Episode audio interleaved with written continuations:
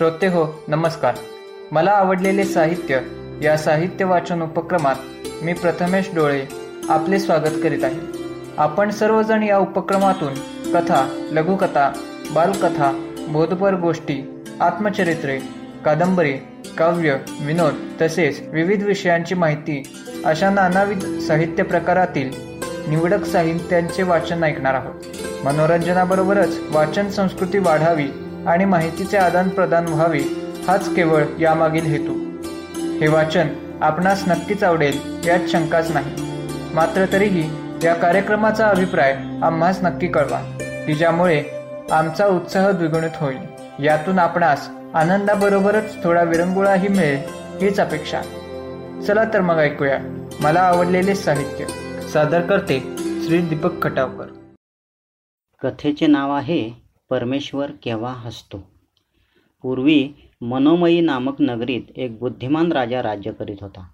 तो आपल्या नावाप्रमाणे गुणांनीही बुद्धिमान होता. चमत्कारिक कथा गोष्टी ऐकण्याची त्यास अत्यंत आवड होती. तो अनेक कलाकुशल पुरुषास आपल्या परी पदरी ठेवून त्यांची योग्य प्रकारे संभावना करीत. त्याची अशा प्रकारची मनोवृत्ती असल्यामुळे अनेक विद्वान लोक कवी बुद्धिमान पुरुष यांची त्याच्या दरबारात संभावना होत असे. स्वतःच्या शोकाखातर त्याने अनेक लोकांस कायमची वर्षासने देऊन आपल्या पदरी ठेवले होते.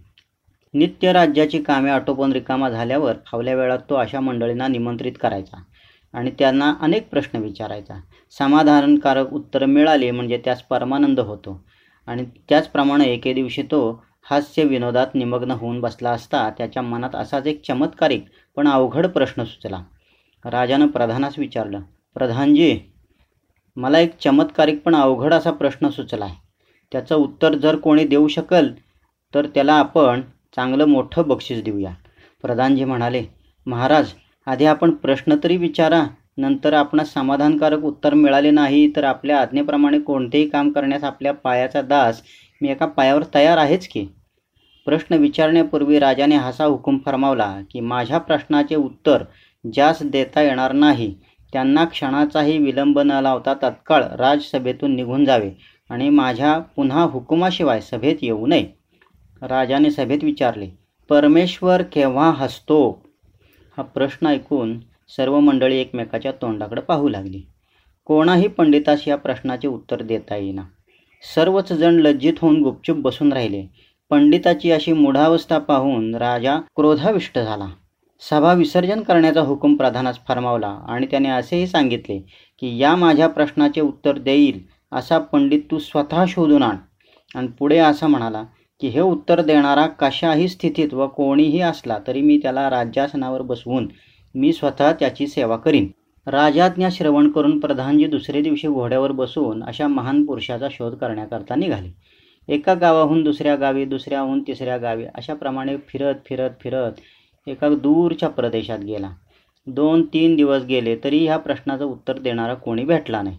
तो निराश होऊन काळजी करत विचार करत बसला असता एके ठिकाणी त्याला एक शेतकरी रानात काम करताना दिसला. त्यावेळेला त्या शेतकऱ्यानं त्याला जेवणासाठी बोलवलं. जवळ येताच प्रधानच प्रेमानं विचारलं की बाबा आपण कोण आहात? कसला विचार करता आहात? काही संकट आलं आहे का? मला सांगा मी ते संकट सोडवू शकतो का ते पाहतो. परंतु पहिल्यांदा माझ्याबरोबर जेवण करा. त्या शेतकऱ्याचं प्रेमळ भाषण ऐकून हा कोणीतरी सुज्ञ पुरुष असावा असं वाटून प्रधानाने शेतकऱ्याबरोबर भोजन केले. त्यानंतर प्रधानाने तंतोतंत हकीकत त्यांना सांगितली राजाज्ञा सांगितली. तेव्हा शेतकरी प्रधानास म्हणाला या प्रश्नाचं उत्तर मला देता येईल. तुम्ही काही काळजी करू नका. मला घेऊन चला राजाकडे. असं म्हणता दोघंजणं राजाकडं निघाले. शहराच्या सीमेवर आल्यावरती प्रधानानं राजेसाहेबांच्याकडे निरोप पाठवला. आपल्या प्रश्नाचं उत्तर देण्यासाठी एक व्यक्ती आलेली आहे. त्याच्या सन्मानार्थ तुम्ही त्याच्यासमोर यावं. दुसऱ्या दिवशी राजानं सभा भरवली. सगळ्यांना बोलवून घेतलं. सर्व मंडळींच्या समोर त्या शेतकरी ब्राह्मणास चांगल्या आसनावर बसवून प्रश्न विचारला. परमेश्वर केव्हा हसतो? तेव्हा उत्तर देताना शेतकरी म्हणाला जीवात्म्याची वारंवार दुटप्पी खोटे बोलण्याची सवय बघून परमेश्वरास हसू येत. ते कसं काय? सांगतो. जीव जेव्हा गर्भवासात अत्यंत दुःखी पावतो त्यावेळेला तो आपली सुटका करून घेण्याकरता दिन होऊन परमेश्वराची अनेक प्रकारे प्रार्थना करतो. ती ऐकून परमेश्वर त्याला दया वाटून त्याला त्या दुःखातून मुक्त करतो आणि त्याच्याकडून वचन मागतो की तू वारंवार असेच करीत आला आहेस आत्तापर्यंत अशीच आश्वासनं देत आला आहेस तरीही यावेळेला मला तुझी दया आल्यामुळं मी तुला सोडतो. इतप्पर इथून पुढं तरी सन्मानानं संसारात वाघ की जेणेकरून तुला पुन्हा असा प्रसंग प्राप्त होणार नाही. त्यावेळेला जीव त्याला आश्वासन देतो की मी इथून पुढं असले कोणतंही नृ नीच कृत्य करणार नाही. स्वधर्माने चांगलं वर्तन करीन परब्रह्माला विसरणार नाही असं वचन घेऊन त्या जीवाला परमेश्वर मुक्त करतो. आणि पुन्हा ज्या वेळेला तो जीव गर्भातून बाहेर पडला की हे सर्व विसरून जातो आणि त्यापैकी एकही वचन पाळत नाही या उलट पापकर्म करून नरकात पडतो. ह्याप्रमाणे जीवानं केलेला वचनमंग पाहून परमेश्वर हसतो. अशा प्रकारे शेतकऱ्याचं हे उत्तर ऐकून राजा प्रसन्न होत आणि त्याला हवे ते बक्षीस देऊन टाकतो. निसर्गातील प्रत्येक प्राण्याची काहीतरी विशिष्ट अशी गुणवैशिष्ट्य असतात. त्यापैकी काही प्राण्यांची पक्ष्यांची आपण गुणवैशिष्ट्य काय आहेत ते पाहूया. नाईटिंगल या पक्षाचे गाणे एक मैलापर्यंत ऐकू जाऊ शकते. घुबड हा पक्षी एकाच वेळी दोन्ही डोळ्यांनी दोन वस्तू पाहू शकतो. आबाबिल हा पक्षी ताशी ऐंशी मैल वेगाने उडणाऱ्या कीटकास सुद्धा पकडू शकतो. आयस्टर नावाचा पक्षी दरवर्षी आपले लिंग बदलतो. चिमणीच्या हृदयाचे एका मिनिटाला आठशे ठोके पडतात. तर उंदराच्या हृदयाचे सहाशे सश्याच्या हृदयाचे एकशे पन्नास तर घोड्याच्या हृदयाचे फक्त चाळीसच ठोके पडतात. घारी हेरीज कोणताही पक्षी सूर्याकडे टक लावून पाहू शकत नाही. मधमाशीस एक किलो मध गोळा करण्यासाठी फुलापासून पोळ्यापर्यंत पंचेचाळीस हजार खेपा माराव्या लागतात. टिटवी हा पक्षी झोपताना आकाशाकडे म्हणजे वरती पाय करून झोप. सर्व जनावरात अधिक थंडी घोड्याला वाजते. जिराफ या प्राण्याला कोणत्याही प्रकारचा आवाज काढता येत नाही. वाघ व सिंह यांची फुफ्फुसे इतकी अशक्त असतात की त्यांना एक मैलाहून अधिक पळता येत नाही. जिराफाच्या मानेत जेवढे मणके असतात तेवढेच उंदराच्याही मानेत असतात. कबुतरांना माणसाचा आवाज ऐकू येत नाही. पक्ष्यामध्ये पोपट हा पक्षीच फक्त जांभई देऊ शकतो. सापाला कान नसतात तसेच डोळ्यांना पापण्याही नसतात. जिराफाची उंची सर्वाधिक तेवीस फूट नोंदवण्यात आलेली आहे. माणसाच्या पावलात सव्वीस हाडे व एकोणतीस स्नायू असतात. एवढ्या आधारावर सहा साडेसहा फूट उंचीचे ओझे सांभाळले जातात.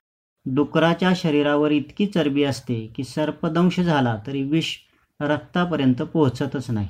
आपल्या हृदयातून दररोज दहा हजार क्वार्ट म्हणजे पंचवीसशे गॅलन रक्त शुद्ध करून शरीराला पुरवले जाते. माणूस दर ताशी पंधराशे वीस घनफूट हवा आत घेतो. तळपायाला किंवा शरीराला कोणत्याही भागाला होणाऱ्या संवेदना ताशी दोनशे पंचवीस मैल इतक्या वेगाने मेंदूपर्यंत पोहोचवल्या जातात. सत्तर वर्षापर्यंत माणसाने नखे कापले नाहीत तर ती सात फूट नऊ इंचापर्यंत वाढतात. वाचण्यामुळे ताशी पंचवीस कॅलरीज खर्च होतात. आपल्या शरीरातील दोनशे सहा हाडे आणि सातशे पन्नास स्नायू आहेत. आपण रागवतो तेव्हा आपल्या चेहऱ्यावर एकूण त्रेचाळीस स्नायू उपयोगात आणले जातात. याचबरोबर आम्ही या भागात आपला निरोप घेत आहोत. परंतु हा उपक्रम आपणास कसा वाटला हे अवश्य कळवा. भेटूया पुढील भागात. धन्यवाद.